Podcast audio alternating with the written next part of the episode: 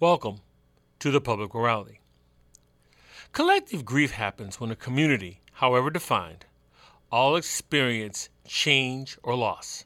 Collective grief can manifest in the wake of major events such as war, natural disasters, a public health crisis, or others that result in mass casualties or widespread tragedy. Like individual grief, there is a feeling of lack of control that comes with collective grief where one is unable to prevent the loss or change and we feel powerless in its wake. There have always been a segment of the American population that's had to deal in some capacity with collective grief, but this has been exacerbated by COVID 19. Joining me to discuss collective grief and how much it manifests is Michelle Cassandra Johnson. Johnson is the author of Finding Refuge Heart Work for Healing Collective Grief. Michelle Cassandra Johnson, welcome to the Public Morality. Thank you. I'm so happy to be here. Hmm. I, I want to begin this conversation by having you define collective grief. What is collective grief as you understand it? Well, um, my work around it and thinking around it really came from my own experience of of grieving individually but also with an awareness that we're interconnected and always having an experience of of grieving collectively in some way even if we don't want to acknowledge the losses we've experienced and for me collective grief feels connected to many systems of oppression that cause grief for folks who have less power, systems that have been intentionally created and constructed by people to maintain power. Um, and I feel like there is a pattern that dominant cultures created where we don't necessarily or are not encouraged to acknowledge our history and what we've lost. And I just don't believe we can heal and we do that. So this collective grief is really about um, acknowledging our grief related to systemic oppression is how I would talk about it. And also, I feel like in general, people are not encouraged to make space for their grief individually. Um, and so this is also a call for us to not only acknowledge that we're having an experience of collective grief, but to, to really make space to move through what we need to move through so we can heal and move forward. Hmm. Um, since, since we are talking about sort of grief in the collective, but at the same time, it's it's unique to the individual. I'm assuming uh, collective grief can manifest in myriad ways. How, how do you see that? Yes, um, it can. And our own individual experiences of grief can do the same. So, for some people, um, after they experience a loss, and this could be a loss of a person, it could be a loss of a relationship or a dream or a transition somewhere, a move. Uh, many there are many ways we experience loss. Sometimes people experience loss and they feel things physically, and they're not clear that they're grieving, but their body is telling them something's going on.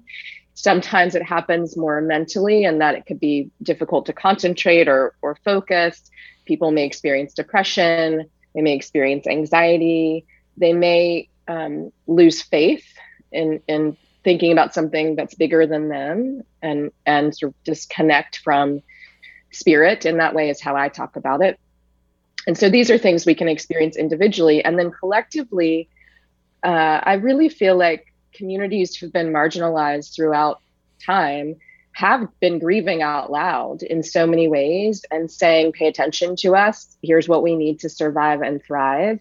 People have been calling for that very actively. And I think that's an expression of grief, too, of being denied access to what we need, being denied access to our freedom, being denied access to deciding what we need to be free and what we want, rather than having someone else decide that for us um, or limit our access to our liberation. So, um, I feel like we have a lot of examples of, of both collective care and collective grieving in, in communities who've been marginalized. Hmm.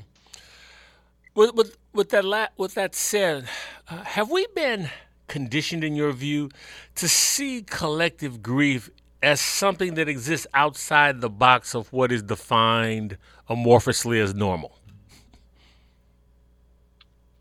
Yes. And I think this is also true individually. I think that there are many narratives around us needing to be strong.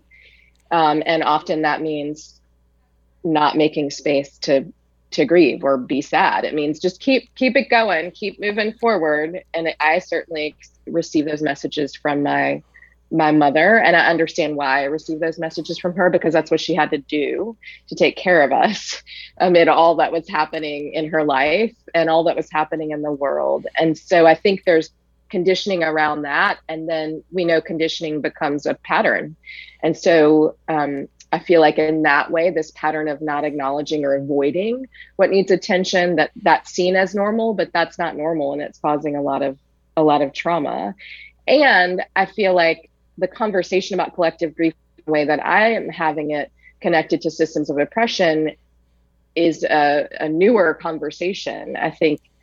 Um, I'm not sure. I'm sure people have thought about it, but I haven't been in conversation with many people who have connected our history, for example, of white supremacy and sexism and ableism and all of the isms and systems of superiority to this experience of collective loss. And of course, we're in the moment of, well, we've been in a year and a half plus of COVID 19, which feels like the perfect time for us to talk about collective grief because of all that that has illuminated for us. Mm. But the tendency is get back to normal, keep moving um, open the economy, all these things that we've heard throughout the pandemic when people are dying every day. And there have been uprisings in the middle of this pandemic as well. And it's just highlighted all of the ways in which um, power is taken away from people on so many levels. And I think some of that is um, our, our desire to avoid that is conditioned um, a conditioned tendency and a pattern, and that's become a cultural norm. Which it's not normal to be doing the things that we're doing to each other. It's not normal to have,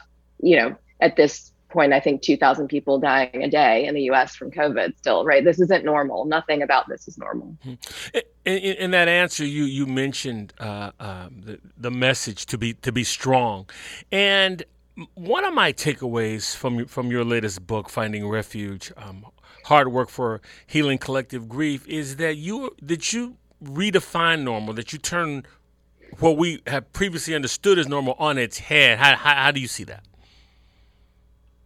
I think so. Um, and this has shown up in a lot of my work. The um, the desire for us to go back and understand how we came to be in this particular moment so we can be really intentional about how we want to move forward.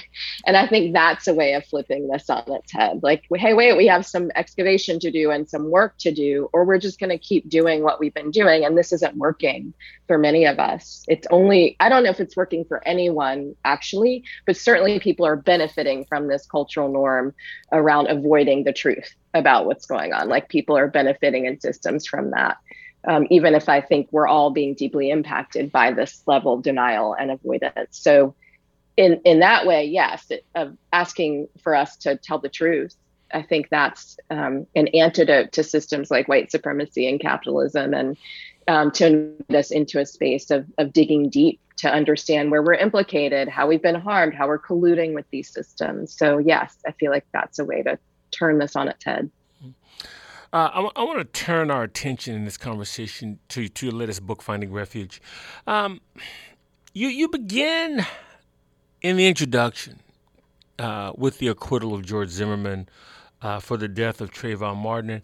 And, and I know we've talked about this before, but talk about how that event influenced this book project and how and in your understanding of collective grief.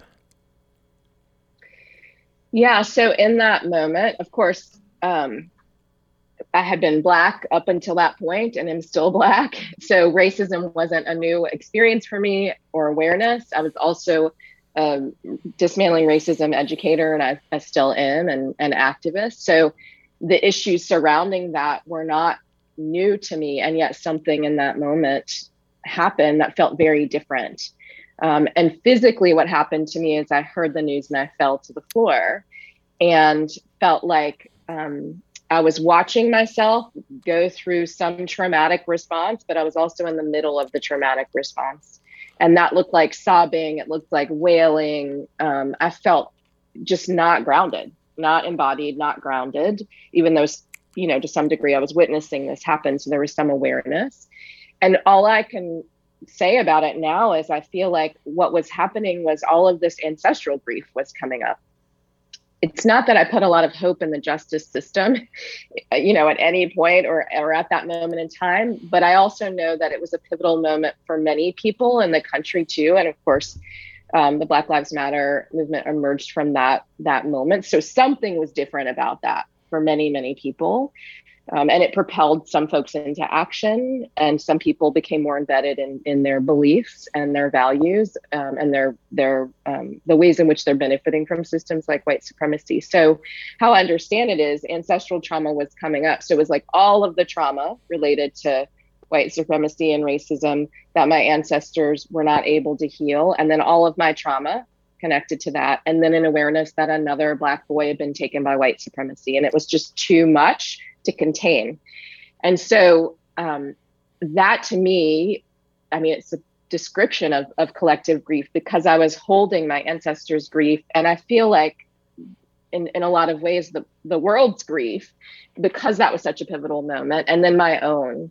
And it was quite overwhelming. Um, and but I think that is what what at least that experience of collective grief was like, and an acknowledgement that you know, I'm not the only person affected by this. There were many Black people affected by it, Black mothers, Black families, um, many people affected by that that moment. And so that at the time I didn't know what would manifest from that, but what came from that is, oh, we need a space to grieve many years later in 2020. And then finding refuge came from that virtual space because of COVID that I held with 40 people where we move through conversation and affinity spaces and ritual to talk about the moment and our grief that we were coming to this space with. And then i was like oh i'm gonna finding refuge is about this. It is about this this um, particular moment and all that we're moving through and all that we have not moved through.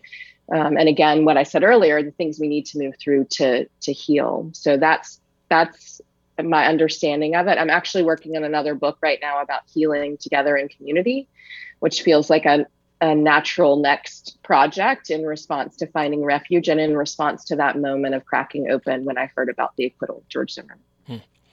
Uh, staying, staying with introduction, you wrote, quote, I kept moving because dominant culture, a system that inherently believes some people are superior and others are inferior based on their identities, i.e., race, gender, gender identity and expression, age, physical or mental capabilities, and sexual orientation had not created conditions for my grief to be experienced, felt, or seen.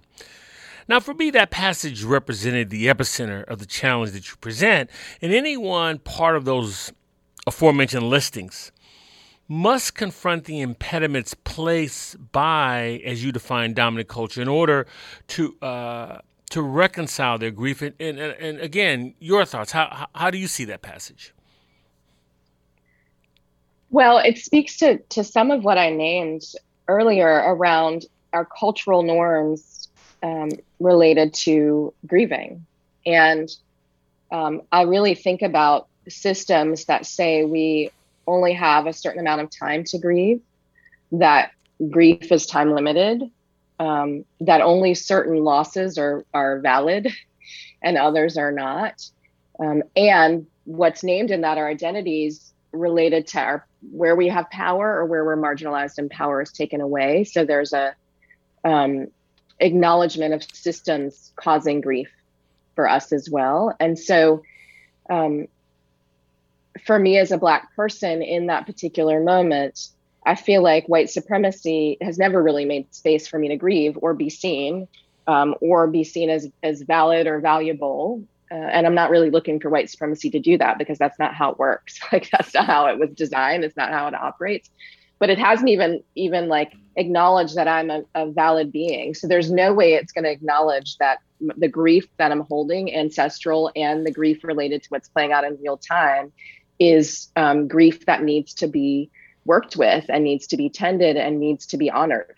And that's what that's about. Like all of these different points of oppression we might embody, that the systems of, of oppression are not even equipped to see us as humans and instead are dehumanizing us all of the time in so many different ways. And so there's no way these systems are set up to hold our grief. And instead, because of systems like capitalism, the the norm is be productive, keep move forward, do your work. You're out for three days, you lost somebody, now get back to work. right? Like that's the the tendency and the norm. So that's what that passage is about. Hmm. I want to uh, uh, go over with you and have you comment on them further on what I what I define um, is sort of some some prerequisites uh, for to fully understand this book. Um, the first one is review the shared language section and assumptions to familiarize yourself with the language presented in Finding Refuge. Mm-hmm. So um, often shared language is or glossaries in the back of, of books, and I put it up front um, because I use a lot of different words like trauma and collective grief and i use the word spirit to describe god and i use the words white supremacy and words like social location. So there are all these words that i'm quite sure some folks may be familiar with and some folks may have a different definition of. And i want to be really clear like this is what i mean when i say these things. Not that folks have to agree with that language so they know my perspective and the context. Um, so that's why i feel like it's important. And i also think in general if we are organizing in any way or strategizing around um, an issue that we need some shared understanding and language mm. if we're going to do it together even if we come from different backgrounds. So that is how i why i offered the shared language um, in this way of of um, letting people know this is where i'm coming from and i am calling people into action not only for themselves but for the collective. And and we need to understand these things to take action. So that's the shared language piece. Uh, second one, as you explore spiritual practices, get a private journal for recording reflections and staying grounded during uncertain times. Why, why is that critical to the process? You know, spiritual practice is, I mean, it includes many contemplative practices, one of which is self study, and, and journaling is one way that we can engage in self study. Um, and there are many, meditation is another way we can engage in self study, understanding our conditioned responses and implicit bias. There are a lot of ways we can engage in self study. And I really want, because the, the book is set up with chapters and then practices after each chapter, and it's a journey, I want people to record their journey and to record insights. And um, there are journaling prompts throughout. So I want people to be able to go back and look and see or revisit journaling prompts that they previously um, responded to or reflected on. Because i'm really it's it's not a it's a deep dive. That's how i think about this book. And then it's a book that will work on people. Like it is work and it will work on on anybody who reads it if they're open to it. And so this journal is a way to to recognize how have i been working right? And what has deepened for me, and what do I now understand that's different as a result of, of engaging with finding refuge? Uh, the next one create space in your home, office, car, or natural landscape to practice meditations and, and, and breath practices offered throughout the book.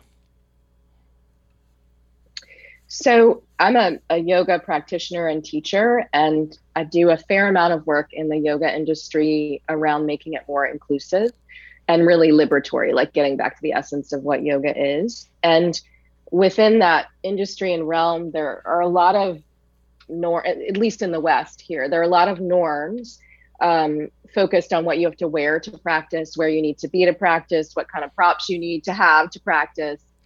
And I feel like we actually just need a space to be and we need our breath and we need often some guidance um, or some sort of entry point. And so I want people to be intentional about how they move through the book. And I also want them to understand you don't have to go to a 45 minute movement class or meditation to, to understand this. You need a space that's yours where you can sit and breathe and be with yourself. And so that's why this is in here.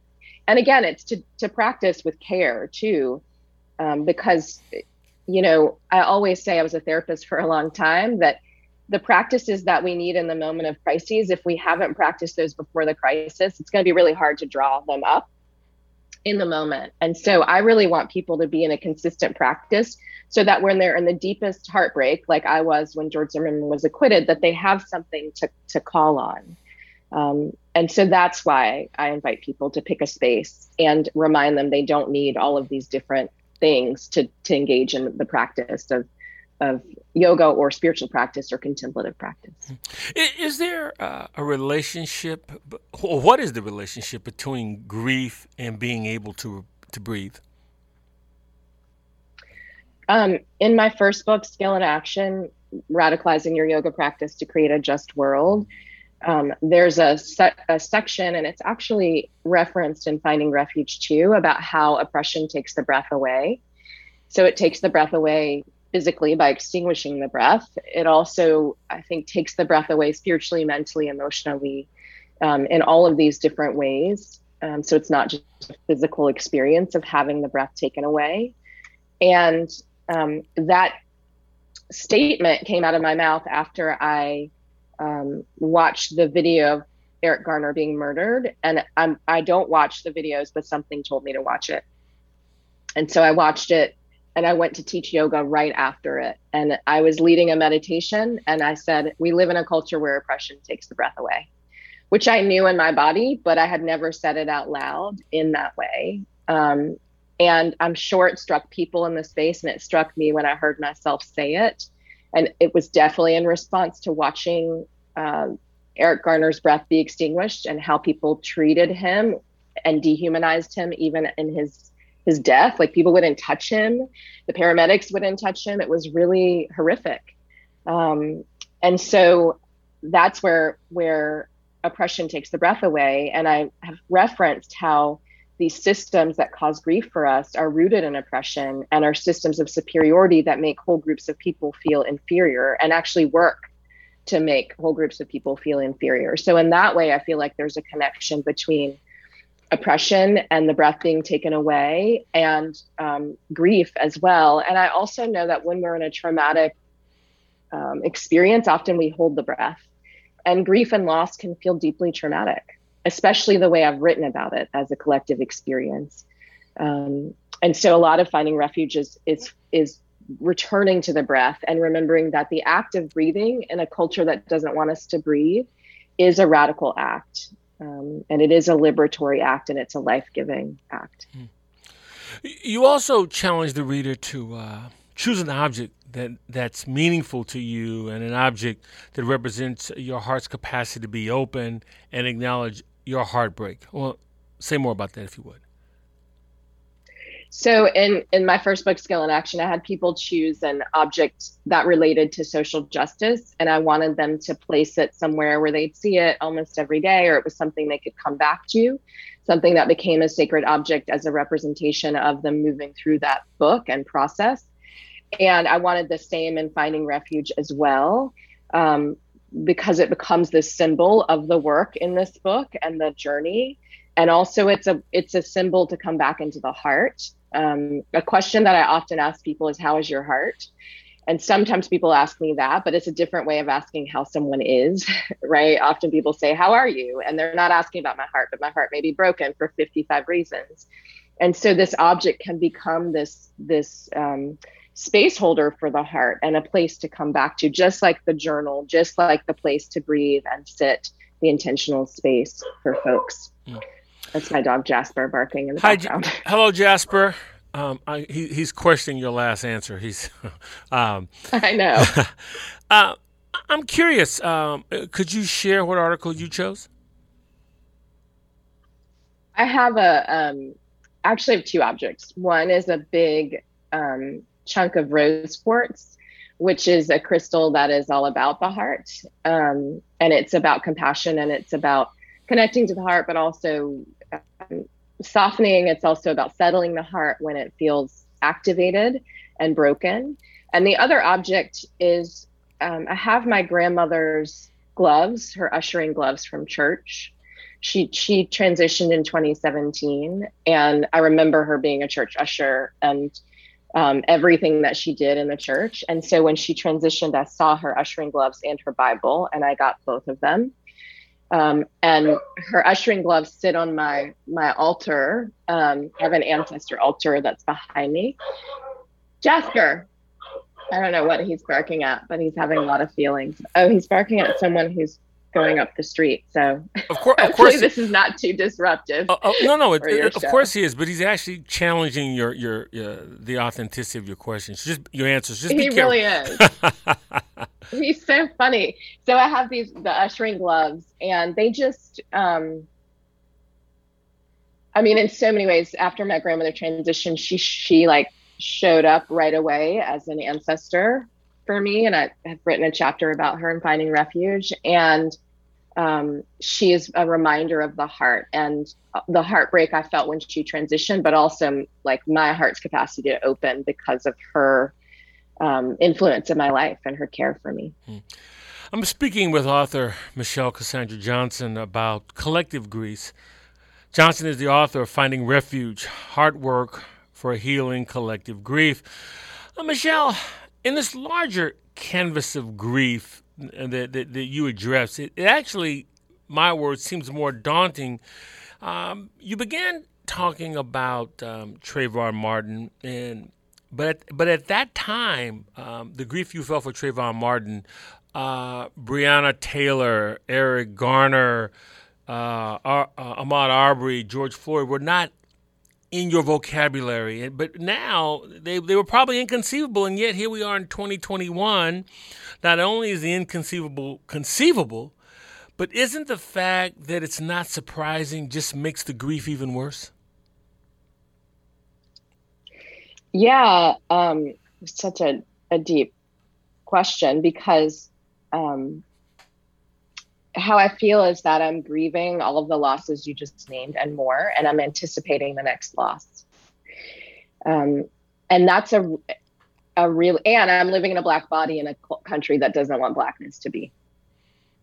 And I'm talking about white supremacy and dominant cultures and save America again. That kind of rhetoric, like for who? And so all three are happening, right? And that's a lot to hold in a body to be like, I need to heal from these things. And yet racism's still happening to me every day. And I'm anticipating the next later today hearing about the next black person who's been taken by white supremacy in, in some way or challenged by white supremacy in some way.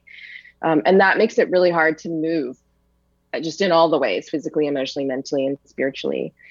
And I don't know that when when Trayvon Martin was murdered, I'm not sure that I thought um, things will get better. I did think we were in a moment where a movement was building and um, calling for um, action.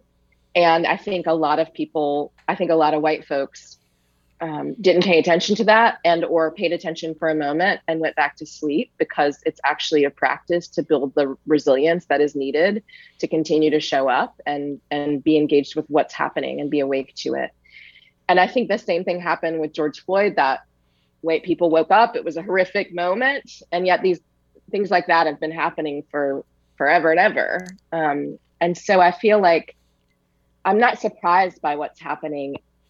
And um, it is a lot to navigate um, for many of us uh, based on the different identities that we embody. And it's think about the nervous system and what the nervous system and the heart what they have to do as they're grieving and then anticipating loss and grief. Like that that puts someone in a state of hypervigilance and high alert like all of the time. It's why actually my spiritual practice is is so potent and really um, vital because i need something to make me be grounded in my body in a culture that doesn't want my body to be. Like i need something to settle me and center me because my nervous system would be overstimulated all of the time.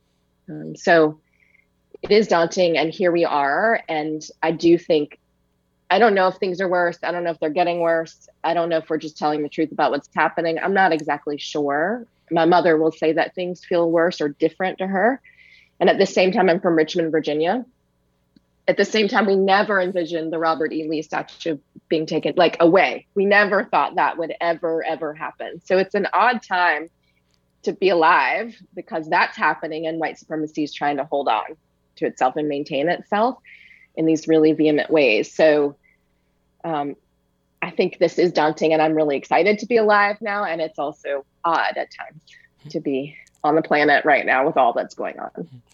Um, talk about uh, the contribution bees specifically in, in nature at large make to helping us uh, with the work of healing collective grief?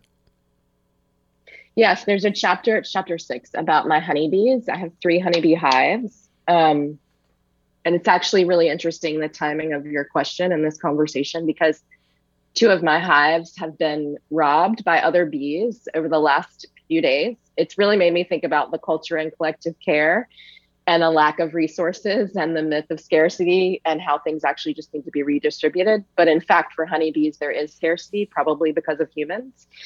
Um, and so I've had to be dealing with that and trying to protect the hives as they're trying to protect themselves. Um, and I feel like so much what of what dominant culture has done is disconnect many of us from our connection to the planet. And we're doing a lot of things to harm the planet. Um, and I think this comes from systems like capitalism and, and white supremacy when I think about um, the attempted genocide of indigenous people and what happened to the land and the connection to the land. Um, I mean, I think there are many systems that have disconnected us from self and also disconnected us from this planet that we get to live on for a little while. And so there is a call in finding refuge for us to reconnect to nature because it is a way, for me, it's been a way to remember my interconnectedness with all beings and that I'm part of a large ecosystem that is quite fragile and that everything I do affects the ecosystem in some way and not just other people, but all the beings around me, right? The honeybees, the trees, the streams, the fit, all everything.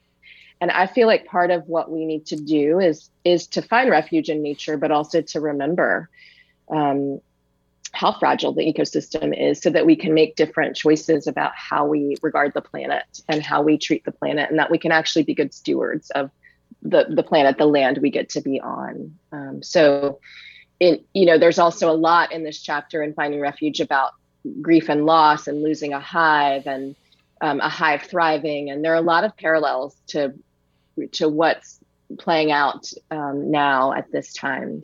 So when after George Zimmerman was acquitted, what the only thing at that moment in time that would really soothe me was being out in the natural world.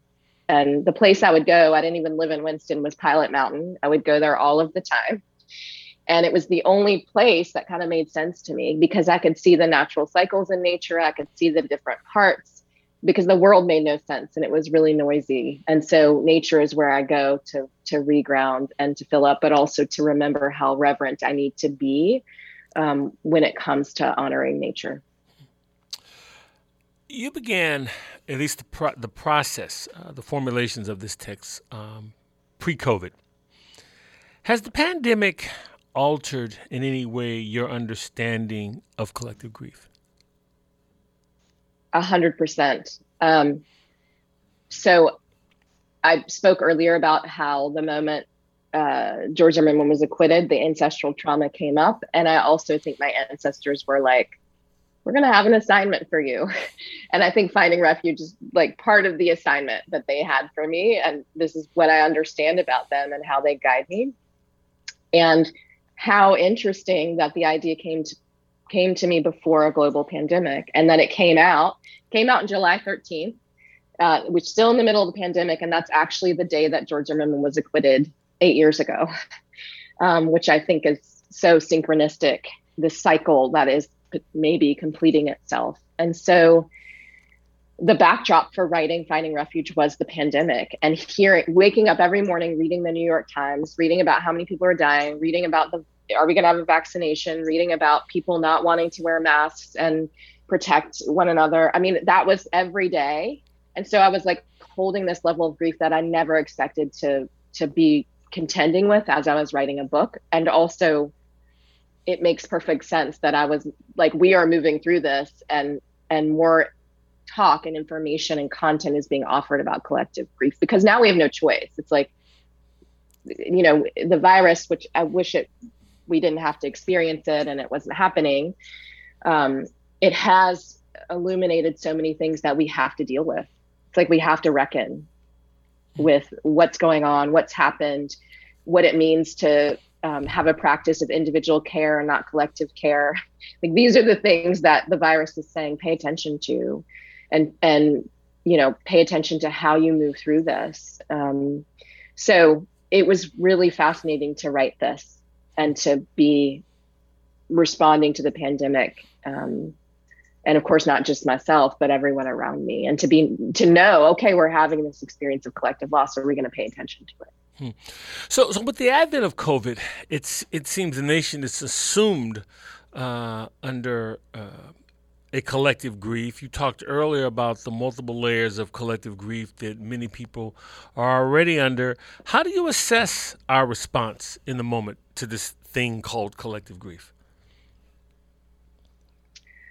Um, well, I feel like so many folks have been isolated for so long because of COVID and, and how we had to social distance. And I also know some people are essential workers and didn't have those same choices that I had um, to reconfigure my life and work in this particular way on like some people had to go to the hospital some people had to go work in the grocery store so i understand we're having different experiences of this moment too or, or it's i keep calling it a moment but it's not of this time um, and you know i feel like um, what can you, you remind me of the question? I forgot the, the question. no, I, am sure. The, the, the question is very simply that that uh, you'd mentioned earlier about yeah. the number of the levels of grief that people could be under plus this advent of covid. So just us you know assess our collective response to all these yeah, collective okay. griefs. It's plural now. It was collective response. Got it. Thank you. I was like collective grief but i couldn't remember the response part. Um and i was speaking about the isolation and so i, I feel like um, there's there's grief related to that too, this disconnection even more that we've been in. And so I feel like part of the response is how we come into community again. how do we come together? And when we do come together, how can we acknowledge what we've just been through? Like, I feel like that is the question that everyone needs to be asking when they are able to come back together with folks. Like, how is your heart? How are you? What did we just go through? What are we going through now? What is needed now? Like these are essential questions that need to be surfaced. And I'm I feel like the the level of disconnection is amplified the need for us to come together in different ways and to really as so many people talked about during the have talked about during the pandemic and actually prior to it many of us were talking about collective care there really is this question about how are we going to care for one another and if we are going to do that um, so I think the response is about that. Like, do we care about each other, and how are we going to show that? And how do we actually come into community together and and hold this grief um, again as a way of of moving through the trauma, so we don't create more trauma for each other. Hmm. Well, given there are uh, in the present moment uh, these multiple tiers of grief, what what role does denial play in this process? Well, you know, I always say like, and and my colleagues who do dismantling racism work too always say that you know systems like white supremacy condition us to forget, lie, pretend, deny.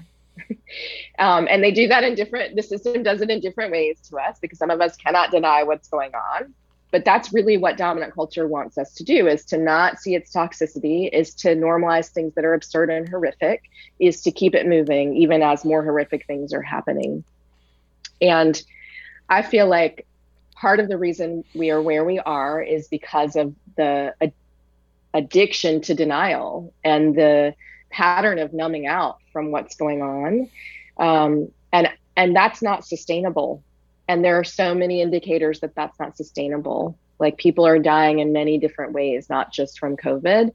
And they're dying because other systems like racism are intersecting with COVID.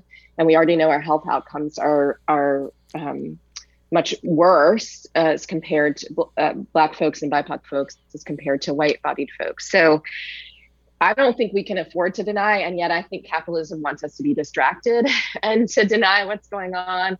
And all the systems want us to, to be like, this isn't really happening. And we just can't do that or we will continue to die. Like this is what I always say. People are dying. We can pay attention to it or not, but people will continue to die the longer we do not attend to it and the reasons why they're dying. We have to attend to that as well. It, it seems to me, uh, my words, that one of the major differences uh, between grief on, on the grand scale and that which is unique to communities that you that you previously mentioned, is that the the former tends to tends to be seasonal, whether it's 9 11 or uh, Hurricane Katrina. Um, and and the and the latter, uh, you know, racism, uh, LGBT equality, uh, gender equalities, uh, you know, and the like are are generational. So, for example, the shelf life of the collective grief is is more likely to come to a conclusion before that of, say, those in the African American community or any other community who have intimate knowledge of collective grief. And is that, in your view, uh, did I oversimplify it? How, how do you see that? No, I think I think in this particular moment that some people well, clearly some people are acting like we're not still in a pandemic. So there's that. Um, and that it was over months ago. And I think that's an indication of what you're naming that it was a moment in time, it happened, and now something else is happening. That's false. like it's still happening.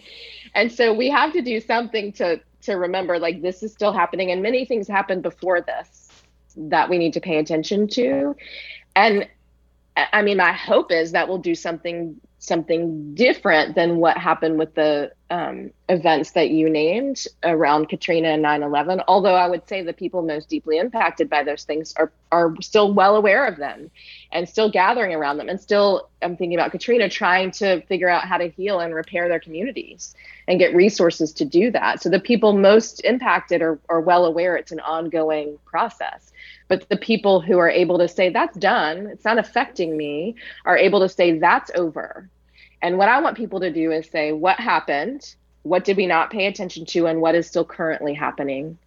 And what do we need? Um, that's what i want people to do because we're going to be living with the effects of this pandemic for i mean decades. Think about children. Like the children who go to school and wear masks, the children who have OCD because they've had to wash their hands a gazillion times, you know, like children who are afraid. There's so much uncertainty. We can think about uncertainty for adults, but think about the children who are very resilient, by the way, but everything shifted for them. So we're going to be dealing with that. Think about the hospital workers um, or the people who lost many people and their families or one person.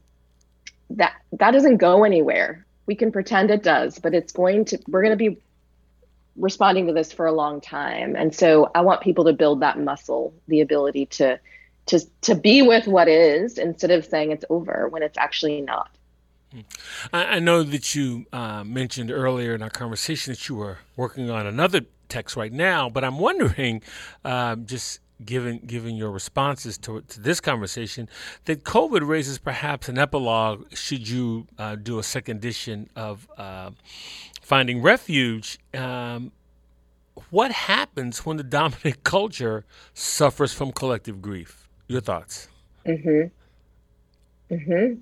Well, um, you know, I think that that the dominant culture, those who are in closer proximity to power, are suffering um, and are not acknowledging their suffering or the ways in which their suffering is causing suffering for others. So, I mean, I think we are all suffering differently, um, disparately, but I think um, folks who who have power are suffering too. That is not me giving them a pass. It is acknowledging that their suffering has caused suffering for me and suffering for the planet and suffering for others and based on where I have power, I'm probably causing suffering for someone else, right? This is what happens. And so um, the longer that I feel like folks in the dominant culture don't recognize their suffering and work through it and the way they're causing suffering for others, um, the more trauma we're going to have. And so, and, you know, many people talk about this um, related to white bodied folks that part of their patterns, Resmaa Menakem talks about this, which then became became culture. Their patterns came from trauma that was never their own trauma that was never resolved. And and so there's like deep work that needs to happen there. I'm not waiting for that to happen for me to be free, but I know there's deep work that needs to happen there, or these patterns that we've been in conversation about today will continue um, for, I mean, into the future, well into the future. Mm. Michelle Cassandra Johnson, author of Finding Refuge Heart Work for Healing Collective Grief. I want to thank you so much for joining me today on the public morality. Your, your insights have been much appreciated. Thank you so much. The public morality welcomes your comments. You can contact me at byron at publicmorality.org. That's Byron, B Y R O N, at publicmorality.org. You can follow me on Facebook as well as Twitter.